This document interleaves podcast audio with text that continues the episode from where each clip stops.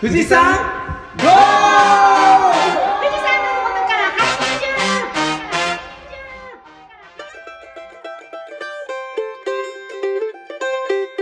信農道富士山号は富士山のふもと富士宮市を中心にさまざまなゲストをお招きして語らう農系ポッドキャストです。メンバーは、えー体中がバキバキな大ちゃんとあマッチングクッキングのマッチングクッキングの、えー、と準備で大わらわのやっちゃんと。ハサミ将棋にハマってる麦ちゃんの3人のメンバーでお送りします。よよろしくお願いします。すいません言う順番を決めてなかった。でもなんとなくやっちゃんかなと思ってた。そう目を目があった。大ちゃんと。というわけでマッチングクッキング。あのーねん？最初のと今年の初めに抱負会。抱負でああやっちゃんがやりたいっつってたの言っをてた。早速ですね。はい。年末からずっとやりたがやりたかったんだけど、なんか伸び伸びになっていて、うん今回あうん。の、えっと外でねあのできる場所が見つかって、はい。アウトドアだったらあのなんかいいんじゃないかっていうことであの外でねあのやることになったんです。ん。イエ わー。ーイしかもねす定員も埋まっちゃってそうなんですよ、へー。埋まっちゃいました。大人気ですよね。大人気。断った人もいたの。えー、そんなに？うん。じゃあ次回ぜひ。次回ぜひ。うんうんうんうんうんなんか男の人が途中うん。足りないみたいなことを言ってたけど、そうでも蓋を開けたらやっぱ男子が人気、へー。男子ちょっとお断りした人もいました。あそうなんだ、えーそうでした、えー、なんだっけ？餃子でしたっけ、そう餃子。あのえっ、とハンターズビールのうんうん、うん、深澤さんが取ってくれたイノシシを、おーの餃子を。作ろうと思っています。ジビエ餃子ってジこと？ビエビエ餃餃子ちょっと自分も作ったことない。から、え試作してないんだ。うん、肉がない。試作まあまあまあね確かにね。普通の肉でしかやってうんないぞみたいうんうんなうんうん。うんどうなるかタレタわかんない。レタレ重要ですね。タレ重要かな。タレ重要だ。と思い匂いそこで消しとプラマイゼロぐらいいやわかんないですけど。吉と出るか京と出るか。え じゃあみんなで包んで焼いてっていう,、そうそうそう。皮から手作りするんですそう皮もね作るの。皮もやるんだ、えー、小麦は？小麦は、えっと、国産のなん、えっと、岩手県の小麦粉かな。南部ジゴナってなんかコシが強いこあの粉があるんだよはいね、すごそうそれで作ります、おーいいですうんうんねいなんかあれですね、うん。本当にあのその出会いだけじゃなくて料理も楽しめていいですね、うん。そうそうそう,、うんうんうんうん。だってさ餃子が作れるようになっちゃうんだよ。出会いプラしかも皮から。スそう。よくない？いやめっちゃいいと思いうます、ん。単純に僕も普通に行きたいっす、うん。食べたい。普通に食べたい。だけどなかなかねちょっとお前何しに来たんやみたいな感じですパートナーのいる人をお断り そうか。いいですね。はい。じゃあ麦ちゃんは？あ僕はですね、はい。あの今ハサミ将棋を息子？子供たちとやっててむす6歳の息子とうんうん。4歳の娘とハサミ将棋やってて、うんうん。この前2回か。2回負けました、ねでーすごっ。まああのー、やつは待っためっちゃしてくるんですけど。ちょっと待ってっつって。待った6回まででいいよとうかん言ってうんうんうんうん。待った十何回やってくるんですけど。だけどね久しぶりにあのー、やるとうん。ハサミ将棋めっちゃ面白くてハサミ将棋も何もやったことない。なんか昨日たまたまやっぱあの6歳の子とやったの。将棋なんかドラえもんの将棋ってやつ。なんかあの方向が書いてあるやつ。うんうんあーそ動けるあそれ？うちもそれ？あそれ？本当？そうでもそれのなんか息子その6歳のあの子に教わりながらやったけどめちゃめちゃ難しくてもう途中でもういいおばちゃんはとか言って やめちゃった。えそれ普通に将棋やってるんですか？うんそう。6歳で？6歳で。えすごっ。すごくない、うん。いやすごい。ここれはこっちに動けるとかって。これはなんかひ一回右に行ってすぐ前に行けるとか、うんうんうんうんへー。この陣地まで来たら一個ずつしか動けないとかさ。へえではなんかもしかして自分に都合のいいルールにしてるかもしれない。えやっちゃん将棋知らないですか、うん知らあなあそうなんですね。あそうかそうか。大ちゃんハサミ将棋やったことあります？ハサミ将棋ってルール忘れちゃったな。あマジっすか、うん。めっちゃおもろいっすよ。えー、い。へー。しかもね割とね、うん。早く終わるんですよ。あーそれいいね。そうそうそうそう。うん。だから1ゲームがやっぱりちょっと長いと、うん。長いししんどいじゃないです普か、通の将棋やるとでね。子供とやるにはもう本当にハサミ将棋多分ね所要時間5分ぐらいもあれば、えー、早っ、うん。それはいいね。なんでまあもう1回とかって絶対言ってくるじゃないですうん。か、うん。だからそれならまあまあまだ これ最後なみたいなあ感じでーできるから。いいいい1曲30分とかかかっちゃったらもうね。うんかかっちゃうかかっちゃう。かかるかかる将棋だとねうんかかっちゃう。そうハサミ将棋おすすめです。今度それで勝負してもらおう。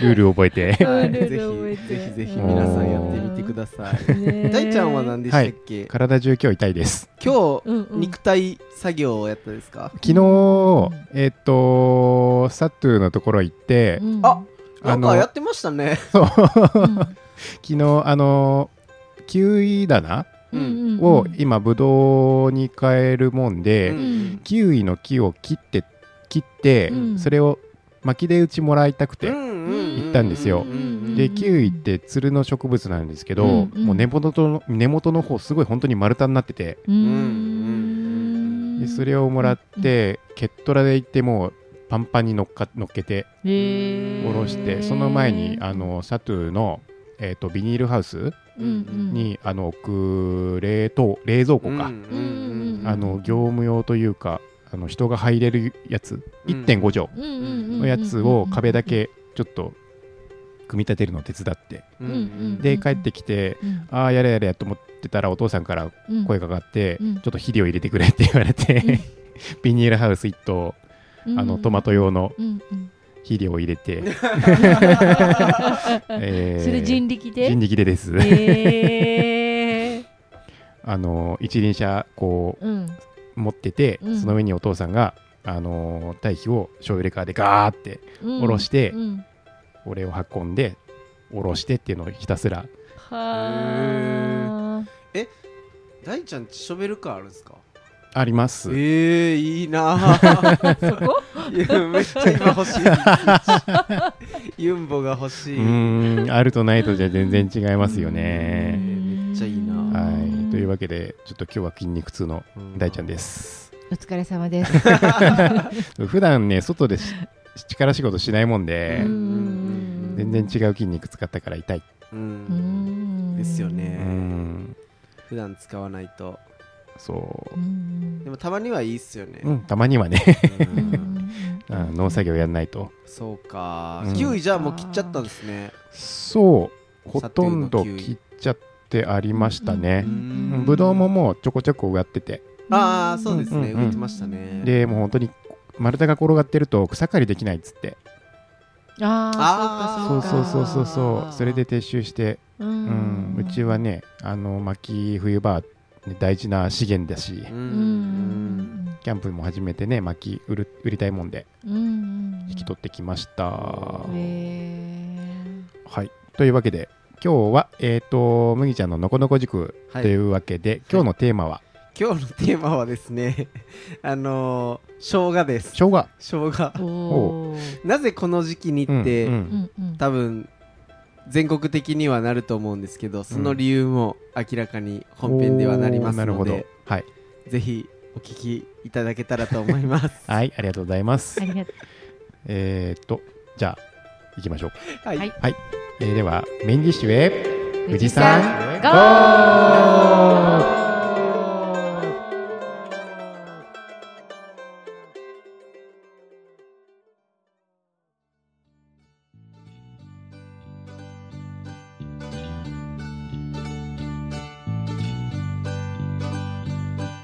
麦ちゃんののこのこ塾。イエーイこのコーナーは農業を考察し自然や人と交流し農業を通じて家族の幸福と笑顔を増やすという塾です。で、えー、と今回のテーマはですね今までえっ、とだいたい収穫時期その時に旬を迎える野菜を特集してたんですけど今日はえっ、と生姜なんですけど多分この配信が5月の半ばぐらいうん。になると思うんですけど生姜ってえっとあれって思うと思うんですけど、うん。収穫の時期というか生姜売られてる時期って何月をイメージしますか大ちゃん？え生姜って夏初初夏とかそれぐらい？初夏。うん夏前ぐらいかな。いっちゃんは？私も夏はでも8月ぐらいかな。8月ぐらい。とかにできた生姜をお母さんが取ってなんか味噌つけて食べるみたいうんうんうん。なイメージ。ああ、なるほど。やっちゃんは？え私も夏かな。夏？なんかお盆の時お盆前とかになんかあー。生姜味噌つけて食べるみたいな。うんうんうんなるほど。そんなイメージがうん。あるね。みんな同じぐらいの時期だよねうん。多分ね多分なんかね今の想像でいくと、うん。えっ、と大大ちゃんどうやって食べます？生姜。生姜？新生姜でそのままこう取ってきて洗ってやっぱ味噌？うん。うん。味噌っていうのは、うん。そのつけて食べる？つけて食べる。ディップ的な感じ？的なうん。ああなるほどなるほど。酢味噌で。うん。そうですよね。なんかねそうあのー富士宮の人たちうん。の生姜のイメージと多分他の県うん。の人たちまあ多分一部地域を除く多くの一般的な日本の生姜って聞くイメージと違うんですよ、えそうなの？僕ねこっちに来て、うん。で生姜作りたいなと思ってて、うん。うんうんあの何自分とこで食べる用のうん生姜、うん。でこの辺生姜結構有名じゃないですか。有名っていうか、うん。結構作ってるんですよ、うん。皆さん、うんで生姜の話近所の農家さんとしてたら全然話噛み合わないんですよ。うん。うんでなんかこっちって葉生姜っていうかうん。筆生姜、そうそうう。ん。あのーなんだろう。細い細い、うん。細い。そ生姜うん。が今スーパーでも並んでると思うんですけど、うん。うん。そうあれが生姜っていうとイメージするんですけどそうそうそう。普通一般的には多分ガリとかに使うようなあの大きい生姜あるじゃないですか。塊のやつそうか塊のやつ、うんうんうん生姜って聞くとあっちをイメージするんですよ。あー。まあそだもんで収穫時期とかはもっと秋うんに近いようなうん感じのイメージでだから夏の前に取るとかっていうのはあんまりなんかうん。そうイメージしなくて。へでーなぜ富士宮の人たちがその葉生姜を生姜と思うのかっていうのとかもちょっと調べたら、うん。多分こういう理由かなっていうのが、おー。わかったので。今日わかるんだすごい。はい、またちょっと説明していきたいと思うんですけどまず生姜はですねえっと何かでしょう。生姜？生姜って何かだと思います？聞く聞く。聞くか？違う。全然違う。葉っぱ。生姜の葉っぱあるじゃないですか、うん。み多分みんなディップして食べる時の葉っぱの、うん。葉っぱのイメージ、あ菊竹菊芋みたいなイメージ。だ竹みたいじゃない？うん。笹。うん笹っぽいね。あー笹っ確かにうね。うん生姜は生姜かという。独自の顔に作ってる。で原産地は、えっと、南アジアでなんかインドからマレー半島あたりの。インド多いね発祥の。あですね。インド。うんナスビもそうですそうだよね。この子塾で前学んだ。うんで、えっと、生産量も世界中で一番多いのはインド、へー。あそう。スパイスだから。ねカレーに入れ確かにねそカレーに入れるんですかね、あ入れる入れる。へえそうインドがじゃあ世界のううん何パーセントを作ってるでしょ90%う そんなに？多い。待ってでもわかんないな。即答で90%えもインドすごいねそしたら。インドすげえ。ー世界中の90%作ってたらやばいっすね。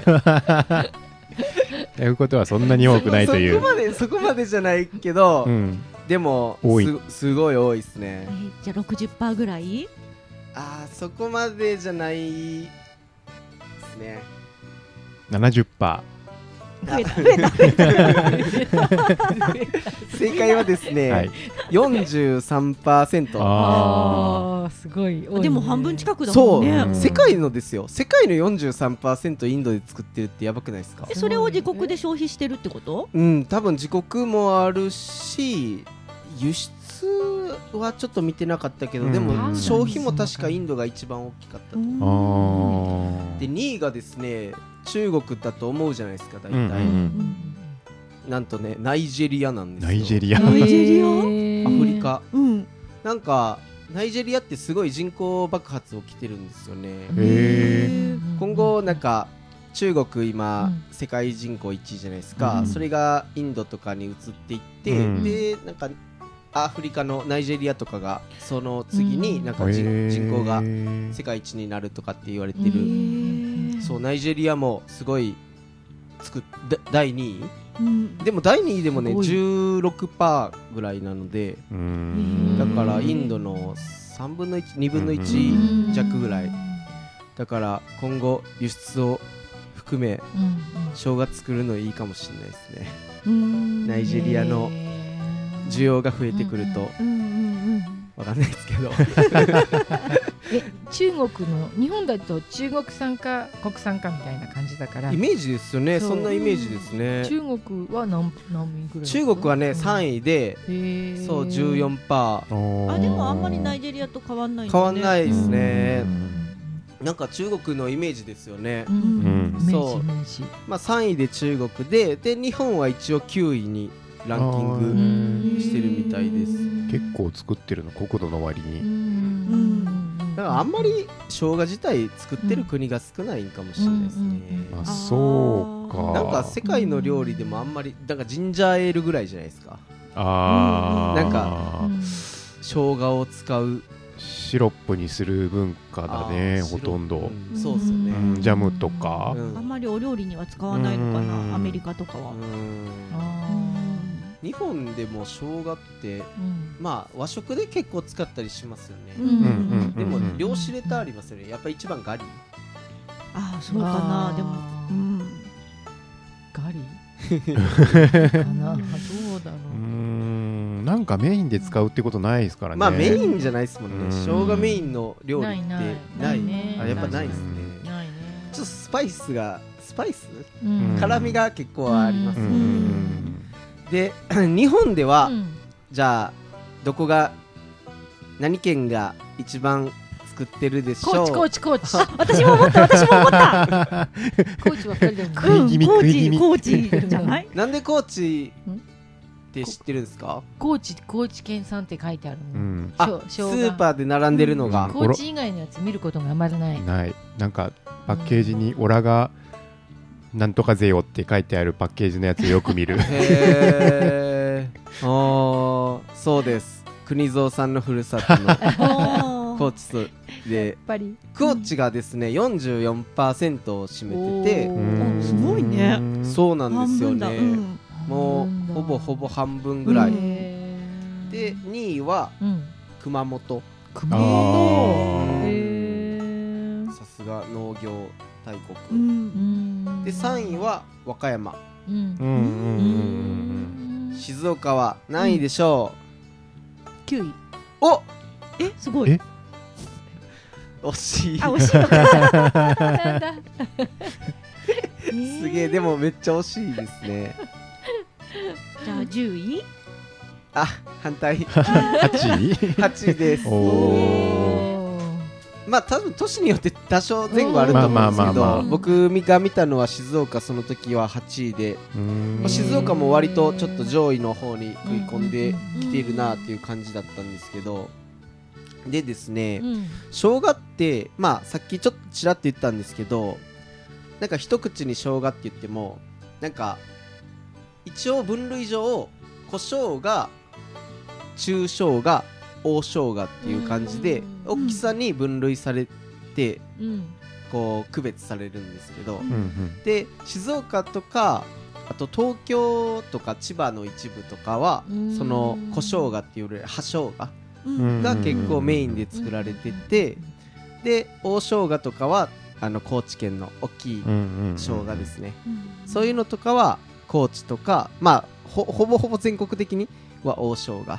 うん。でまあ真ん中ぐらいの中生姜って言われるのはまあ千葉とかそういうところでなんかたくさん作ってるみたいなんですけど、うん。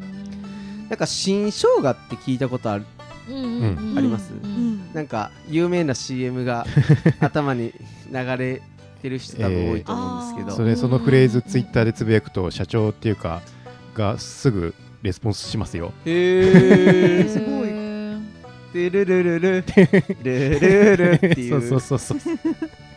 のが流れると思うんですけど、うん新生姜っていうのがその一応分類上は中生姜になんか属するみたいな感じらしいです、うーん。なんか生姜ってうん。植え付け自体が、まあ4月ぐらいに植え付けするんですよ、でえっ、とそのまあ普通でいくと収穫がまあ大体秋ぐらいなんですけど、うんその夏8月ぐらいに取るのがその大生姜にする前に取っちゃううん。っていうのが新生姜って言われるタイミング。うん。なんでちょっと早取り？普通のこう大生姜とかよりもちょっと早めに取ってうん。なんかするのが一応新生姜としてなんか出回るみたいで。うん。でそのまま置いといておもっと大きくしてするのが、うんうん。まあ大生姜でえっ、と、まあそのまますぐ出荷するのも一応新生姜って言われるみたいなんですけど、うんうんなん。か基本はそれをこう一旦保管してうん。こう貯蔵性を高める。こううん取ったすぐだと水分が多くて、うんうんうん。みずみずしいんだけど傷みやすいので、うんうん。でそのすりおろすとかなんかその用途によっては水分が少ない方がよよかったりもするので、普通はそれを貯蔵して、うん。こう新生姜じゃないまあひね生姜って言ったりするんですけど、うん。まあ普通に一般一般的にイメージする生姜としてうん。こう出回るみたいな感じです。玉ねぎとかニンニクみたいな。そうですうんね、うんそうそう。一回こうなんていうんですかあの水分を飛ばすというかうんこう、うん。置いといてこう貯蔵性を高めるみたいな感じですね、でその小中大と一応それぞれの品種がなんか分けられてるというか、うん。なんか向いてるやつとかがあるみたいあででですねえっ、とそう静岡の人というかあの富士宮の人たちがうん。なぜ生姜というと葉生姜をイメージするかというとですねなんか多分これが起源だろうなっていうのがあって、うん。それがなんかあの久能葉生姜って知ってます？おみんな知らない。苦悩久能。のあの静岡の久能そさのうんそうそうそうう。ん。あの石垣いちごとかがあるとこらへうんんうんあそこの葉生姜っていうのがうん。なんかね日本で一番早出しする葉生姜らしくて。へで多分ね今スーパーとかで売ってるのとかも、そこら辺で作られたやつがこっちに出回ってえて、うーん。でそこは一応ハウスの中にさらにトンネルもして、うん。で出荷が3月から出荷して、ううん。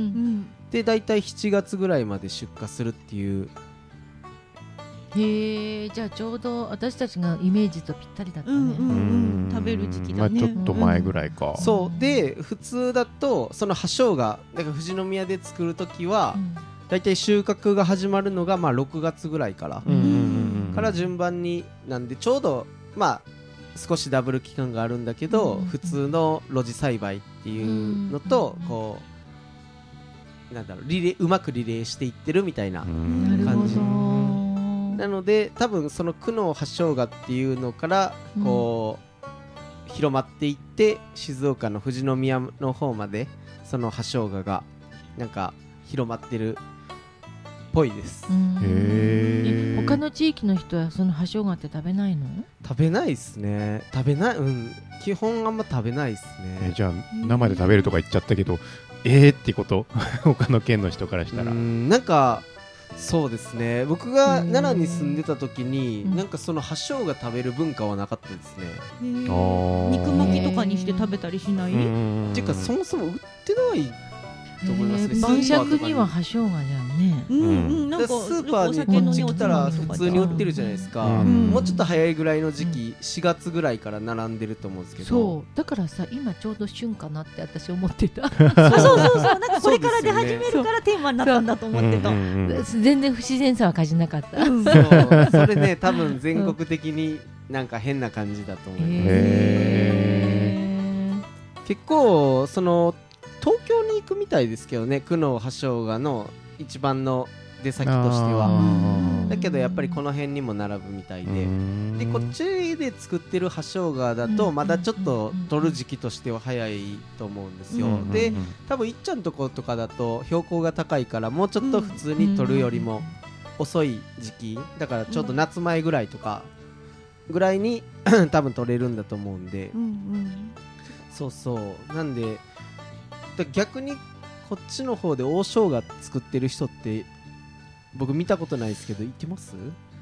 へー。うん作んない富士宮さなんとかで売ってたりするの大きいの見たことないかも、見たことないですよね。スーパーのうん。その、なんだろう生姜を売ってる比率というか棚の割り振りも葉生姜の方が圧倒的に多いですもんね。うーんなんでなんかそうこっち来た時に生姜って一口に言ってもあのあんまり話が通じなかったのはもともとその刺してる生姜がうん。僕の中ではあの大生姜を指してたんですけど、その近所の農家さんは葉生姜のことを言ってたんで、うん。うんそう。だから 噛み合わなかったんですよね。へでですね、うんえっ、とだ葉生姜のその割合というかあの全国で作ってる割合うん。とその大生姜とか普通の一般的な大きな生姜のなんか割合でいくとやっぱり葉生姜って10%もないんですよ。そんなに少ない？そう そうそうそう本当になんかなんだろう。宮の感覚では信じられない。ね。富士宮の頑張りだけではやっぱ10%しかいかないんだねー富士宮で10%ってことはないと思うけど。そうだからねちょっと結構生姜面白いなと思ってうん。なんか今回調べててすごい思いました。だけどなんかその苦の葉生姜っていうのもまあ期限すごい調べたんですけど、うん。意外とですねなんか苦の葉生姜のなんかその部会委員会って書いてあったんですけど、うん。できたの1979年っていうことで結構割と新しいんですよね。だからなんか伝統的ではないんだ。石垣いちごとかはなんか日本で一番初めに作ったってかってうん。あそのハウス栽培でいちごがなんか産地として根付いたのはあそこら辺がは日本で一番だったって言ってたんですけどなんか割と歴史意外と浅いんでうん。そうだからなんかうん。意外と産地って作れるんかなって ちょっと。なんか夢をゆなんだろうこうすごい希望希望を感じたんですけど、うんそう久能葉生姜って結構静岡県でも推してるみたいなんですけど富士宮のお三人は知らなかったです、うん。富士宮で取れちゃうから。うん。ああそっかそっか。うん。し富士宮で作ってますもんね、うん。なんかねビビールとかにちょうどいいっすよね。あの、うん。味噌つけたり肉巻きにしたりとか、う。ん。夏場のね暑い時期にうん。こうきゅうきゅうりと大体は生姜が並んでてあってーいう野菜スティック的な感じだよね。そうそうそうそうう。んうんうんうんうん。確かに。いいっすね。そうなんでまあ生姜って一口に言っても、うん。その葉生姜と大生姜と大きく分けるとうん。違ってまあその間の中生姜っていうのとかもあるみたいです、はい。でえっとなんかその葉生姜の方は割とその愛知の尾張とか三河の方とかがなんか品種の名前ついてる感じで有名だったみたいでだからなんか歴史的にも多分そのなんだろうその感じだと並び的に徳川家康っぽいじゃないああうんなるほどうんね。ですかなんか駿府城とかうん。もあるし静岡愛知で行くとはいはいはい。だからなんかその辺の江戸時代ぐらいからなんかそうここのゾーンというかうん東海ゾーンが発祥が地域になったのかなとかってうん。勝手な僕の想像なんですけど。ちょっと思ったりしてました。うーん。そうなんか結構えっ、となんだろうえーその品種の名前にその地域の名前がついてたりするんですけどうん。それが葉生姜の方はえっ、と愛知の名前が何個かあって。で大須賀の方は土佐っていうのとかあと近江って近江ってあの滋賀。うん。滋賀とかの名前もついてるんでまあどっちかというと関西寄りの名前がついてるみたいですね。で中生姜はえっと房州。房州って多分房総半島の方で関東圏っていう感じでやっぱ地域性が生姜の方もなんかあるみたいなんですけどこれ調べててなんで東北の方ってないんかなってすごいちょっと思ったんです確かに東北ないですね。そう東北はうんやっぱりあったかい方がなんかうんその原産地も南アジアだからちょっとあったかいめの植物なのかなそうですね。あーなるほど。そう東北の方。ナイジェリアもあったかいアフリカですねアフリカもんね。ですもんね。そうそうなんかそんな感じのことを思ってたんですけどですね。でえっとじゃあ最後最後生姜は一応そんな感じなんですけど、うんうんうん。最後にですね生姜の語源。語源。か。日本語の、かかん漢字関係ある？漢字はうん。関係一応あるかもしれないですね。生きる？なんか変な人うん。今日今日っていう字？今日。今日？今日今日って読むけど、うん。意味意味あの漢字に意味ってあるっすよね。あるそれはありますよね。はい。難しい字だよね。あんまり見ない、なんか、うん。えっと他に書く。羊。羊の上、うん。上の女。女ですよね。そうですね。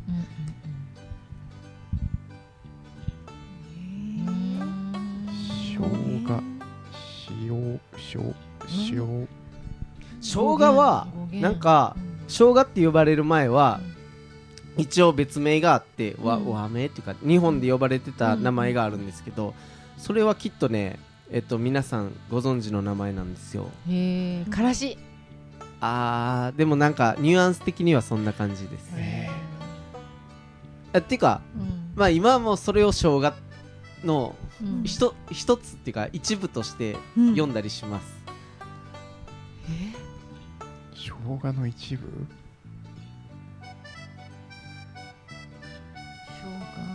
生姜の一一部として読む？うん、それをうん。言う。つ特に富士宮の人はそう呼ぶかもしれないです。うん。あ呼ぶかな？え部なんだろ胡椒が胡椒がのことってなんか別名ないですか？う胡椒がのこと？葉生姜あ葉生姜のこと？葉生姜のこと？えー、なんて言うんだろう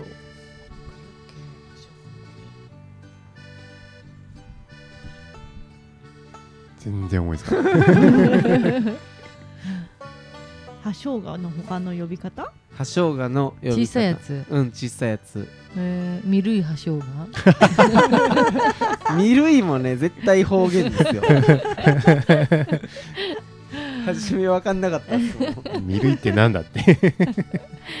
あミルイっていうのは柔らかいっていう意味です。はーい。ああそうなんですね。わ若くて柔らかいとかね。うん。そういう感じだよね。うん。うん。あなんだろう。筆生姜とかって言ったりするじゃないですか。筆生姜って言わないですか？え初めて聞いた。初めて聞いた。なんかそんなん生姜もうすす生姜って言わないです筆っていうの？あ違う違う。そっちじゃなく？あのその別名は。え。え。なんだろう。へえ。他の呼び方ある？えそれってこの地方だけじゃなくいい人も知ってる言葉？だと思ってます。僕は。え。これ関西の呼び方なんかな？ええ最初の一文字。最初の一文字は「は」は。は。はしょうが えー、は？は？生姜はつかないですね。はらん「は。は。は。は？は？はじかみ」あ。あ。な今なんて言いました？はじかみ。はじかみ、うん。そうはじかみって言いますよね。あれ言わないですか？生姜のことをはじかみって？なんか、うん。でもさあの魚とかについてるあの、うん。あの付け合わせの葉生姜のことをはじかみって言うよね。あれ違う、うんうん言いますよね。そうそう言う言うなんかはじかみって言葉は知ってるけど、うん。それが生姜とはくっついたわけじゃないけど歯からなんか連想した言葉として出てきただけ。えー、すごい。へええはじかみって言わないですか？初めて聞いた。それはなんか聞くけど生姜のこと、なんかはじかみっていうなんか実があるんだって私思ってた。あそうですか。思ってた勝手に。えー、なんか小説とかによく出てくるんだよね。はじかみの実がなんとかかんとかとかはじかみの実そう。見てかなんかはじかみがなんちゃらかんちゃらとか言って。はじかみってえそういっちゃん言ってたみたいな感じのあの奥行き葉生姜の。赤いやつだよね、そうそう赤いやつ、ああれのこと言うんだ知らなかー、った。はいはいはいはいはいはい。そうそう。なんかねあれへえっとねなんか酢漬けにすると、なんか赤くなるらしくて。そうなの？着色料じゃないんだあれ。ーそう酢につけるとねね。赤くなるの。へ生姜ってー不思議。なんかその端っこが赤身端が赤いから端かみみたいな感じで言うっていう施設があります。そう。でなんか以前はそのうん端かみって言ってたんですけど、だからその生姜っていうものがうん。なんかまあ一応日本に入ってきたんですけど、うん。それはあの絶対わかんないんであの中国語のなんか生の生姜を意味するうん。シャウキャウそれが生姜になったがなんか日本では生姜って呼ばれるようはいになったんで。はいはいはいなるほはどでそれまでは日本ではその端かみが生姜として呼ばれてたらしいです、じゃあその食べ方が主流だったってことか。日本での生姜の食べ方としては。あーどうなんですかね。酢につけて赤くしてたんですかね確かにでもそうかもしれないですね。その和食で赤色ってあんまり出さないじゃないですか、うん。ちょっと映える色というか、うん。そういうのを付け合わせで出してたんかもしれない、うん。今ちょっと思ったんですけど、うん。あのそれ続きがあって端かみの実ってもしかしたらあるかもしれないです。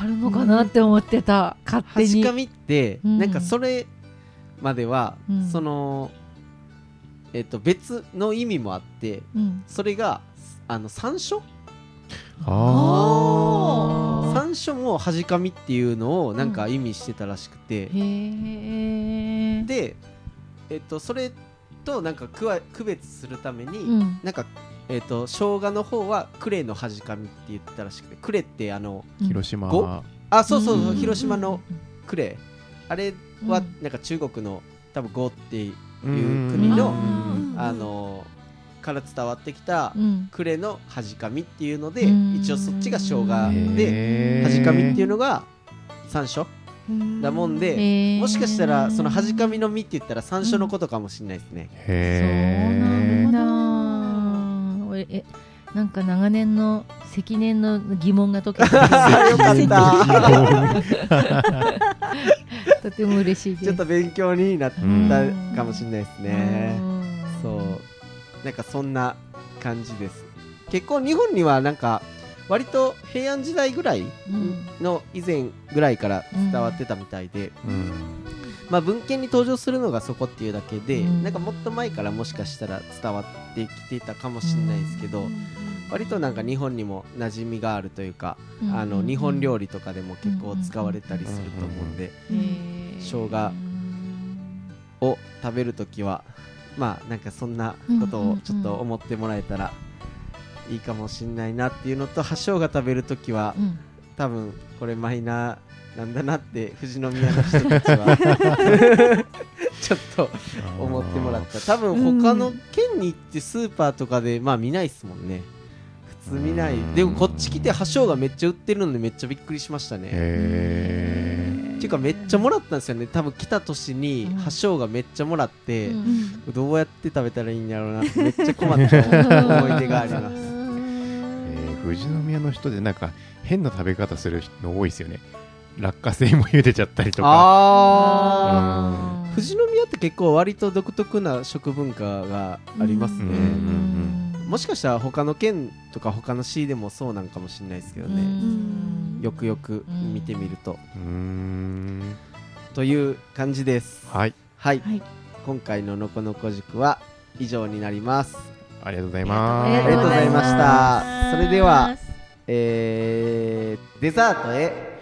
富士山ゴー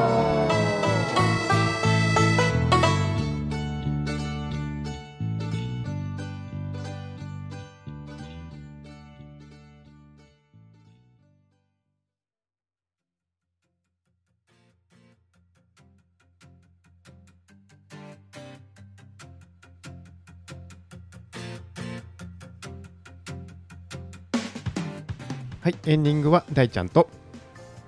いっちゃんとやっちゃんと。麦ちゃんの。お えーと4人でお送りします。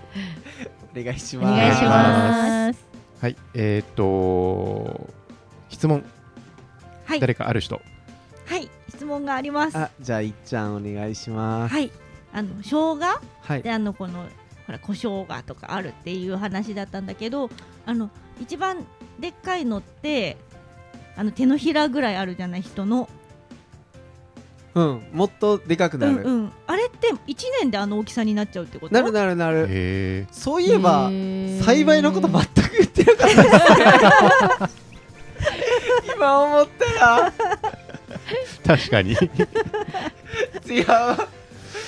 今いっちゃんに言われてあっと思って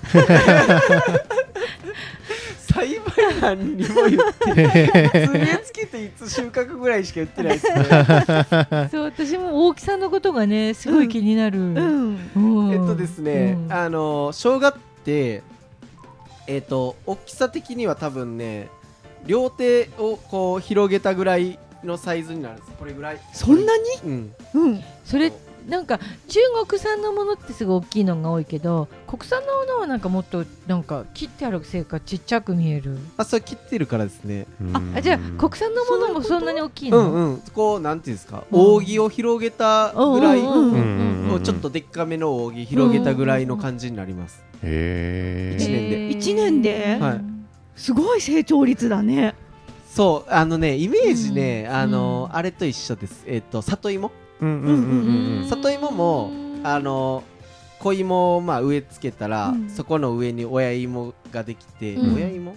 うん親芋か、うん。親芋できて、で周りに小芋ができて孫芋できるじゃないですか、へえあんな風になるの。そう生姜はその種は、うん。えっ、とねその生姜ってこうくびれてるじゃないですか。なんかうんくびれてる。でこぼこっていうか、うん。なんかモコモコになってるじゃないですか、うん雲みたいな、うんうんであのくびれたところでポキって折って、うん。うんでそこに芽が出てるもんで、うん。芽があるんですよ。あの何？普通のまうん。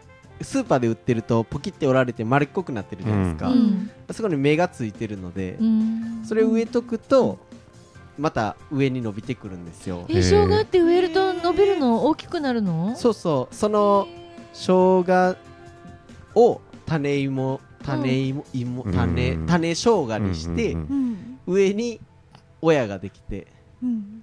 でその周りというかどんどん横に連なっていくみたいな感じです、あのー里芋の場合は円状にできるじゃないですか、うんうん生姜の場合は扇みたいな感じで横に伸びていく。あったかいところでできるから結構肥沃な土が好き？ってこと？あまあそうですよね。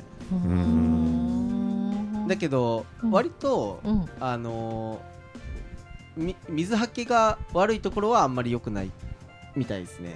まあ植物でもそうですけどね。腐っちゃうのかな？ううんんある程度やっぱり水はけも良くないとダメみたいですけど、えいっちゃんのとこでも育てられるかな、あできると思います。なんかでもね、うん。こっち来た時にね大生姜はこの辺じゃねえみたいな話をなんかあうまくいか近所の農家さんは言ってたんですけど、多分そんなことないと思うんですけどね今私たちがこう早めに取って食べちゃってるやつをうん。ずっと置いとくと、秋頃にはすごい割と大きくなってるってこと？多分ね品種がそもそも違うんですよ、うん。あのうん。その小生姜にする品種と大生姜にする品種とが、うん。だから置いといたら多分大きくはなると思うけどでもそこまで全然その大生姜サイズのサイズまでにはなんないですうねんその大生姜を作ろうと思うと、うん。一番一般的なのは土佐一生姜っていううん。その高知県の品種があるんですけど、それをこう植えるみたいな。でスーパーとかで売ってる生姜は、うん。あの種にはやっぱしづらくって、あのー普通に種種生姜を、うん。まあ、買ってそれを。種生姜って売ってる。あ売ってる？売っ売ってるよね園芸スーパーに？諸星とかに行くと。すごい。えすごいピンポイント。見たことある。あそうですか、うん。あのねそれ泥がついてる種生姜ってね、えっ、と多分種用の生姜じゃなくて、うん。うん種生姜として販売もするんですよ、えっと食べるように。へえ安いの安いの。普なんかね通のに比べそう。てあの種生姜って、うん。その種生姜植えるじゃないですか、うん。でその上にこうまた新しいのができていくんですけど、うん。あのーその種生姜も次また取れるんです。取れるというかなんでうん。収穫もできるんですよ、うんうんうんでその種生姜はすごいこう水分が少なくって、うん。繊維質、うんだもんでまあ、使いづらいっちゃ使いづらいもんで、うんだけど一応それを販売もするみたいですよ、なるほど。だから種生姜って売られてるのは、うその種用にするんじゃなくて、うん。あの食べる用でスーパーでは売ってると思う。園芸店で種生姜っていうと種にするようだと思うんですけど、うん。そういうこうんとうん。そうですね。っていうのをメインディッシュでやれよっていう話マジでメインディッシュ級の情報だったね 今の。おまけが本編みたいな。こっちが本編。そうそうそうです。そんなことです。なるほど。はい。ありがとうございますがとうございました。他質問は大丈夫ですか？はい。はい。大丈夫です、はい、じゃあ、えーっとお便り来てるんで、えーっと読んでいきたいと思います。はい、えー、じゃあまずは、えーっときのこハウス平本さんからいただいてます。農道あとまえーっとごめんなさい。ハッシュタグ農道富士山号。えー、アコさんの話を聞いて、サトゥーさんも、えー、と竹本さんを思思い浮かべましたか？農業を始めたばかりだとわからないことばかりだけど周りに助けてもらいながらお父様の、えー意思を継承してくださいあと麦ちゃん夏野菜セット優勝おめでとうっていうことをいただいてますありがとうございます これはえっ、とあこさんのえっ、とお米白糸でお米作ってる方の会のお便りですね。いはい。えーじゃあ続いて、えー、とピサさんからいただいています。はい。えーハッシュタグ農道富士山号でいただいています。えー第76回拝聴。えこれもあこさんのかな、うんそうですね。タイトルでびっくり。本編聞いてさらにびっくりさせられた。どちらか一本に絞らず両方のバランス取りつつ継続していくのは並大抵の熱量じゃできないだろうな。お米選ぶのに悩むのわかる。大抵ポップで味とか粘りの違い。あポップでか。うんうん。ポップで。ポップで味とか粘りの違い書いたりしてないからネットで調べるかフィーリングで買う。といただきました。うんわかる。本当そうですよね。お米違いはあるっつってもなんかうんお店でこの特徴があるからこれにしようって買わないですよね。大体これ買ってるからこれも買おうみ、ま、次も買おうみたいな。ううん。はい。じゃあ次高ピさんからいただいてます。えっ、とアコさんのバイタリティ情熱がす、えー情熱がいいね。富士山が見える土地を太陽光発電だけにしたくない。お父さんのやりたかったことだからこのしびれるような理由で始められるのがすごいよっていただきました。ありがとうございます。ありがとうございますえっと、そしてぬぬさんからも、えっと、ハッシュタグで農道富士山号でつぶやいていただきました、ありがとうございます。あと、えっ、と、タカピさんからまたいただいてますね。えーお米のおかずといえば納豆派です。なぜなら栄養成分的に見ると非常に優れた米という穀物。だがそこにはリジンという必須アニメアニアミノ酸だけが少ない。それを豊富に持つ大豆、その加工に心を砕いてきた日本人は味と栄養の一つの結晶ともいえる納豆を生んだということでいただきました。すごい。すごい高ピさん コメントで勉強になります、う なるなるなる。ですありがとうございます。ありがとうございます。はいえー続いてピサさんからもまたいただいています。えーハッシュタグ農道富士山号つけていただきました。第77号目拝聴白米といえば筋子のピサです。うん ブランドついてて値段違えば良いものなんだって思うけど同じだとどれだけかけた手間が違うかわからない買う側の選択肢広げるためにも価格の多様性はあって良いと思う一人暮らしではお米はレトルトで済ませてたからまずはあ一人暮らしでか一人暮らしでお米はレトルトなんですね。おお、そうですか。ままずは炊飯器買わなきゃ買ってください。やっぱ楽ですけどね、あの レンジでチンするだけのやうつ。んまあでもね、炊くとやっぱ違いますよね。うんぜひぜひ。ぜひぜひ、あのあごさんのお米、通販でやってるそうなんで、買って、ぜひぜひ炊飯器で炊いてみてください。はい。ということで、今回のお便りは以上になります。はい。えーというわけで、次回は、えーやっちゃんの農場キッチン。はい。はい、引き続きですね。生姜のまあ効能というかね、体に及ぼす作用とか、うんまあ食べ方なんかの方をね、あのお伝えしていきたいなと思っています。うんはいお楽しみにしてください。はい。えー、農道富士山号では皆様からのメッセージをお待ちしております。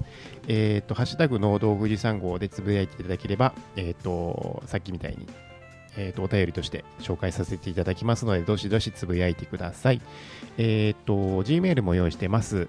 あと、Facebook ページもありますので、覗いてみてください。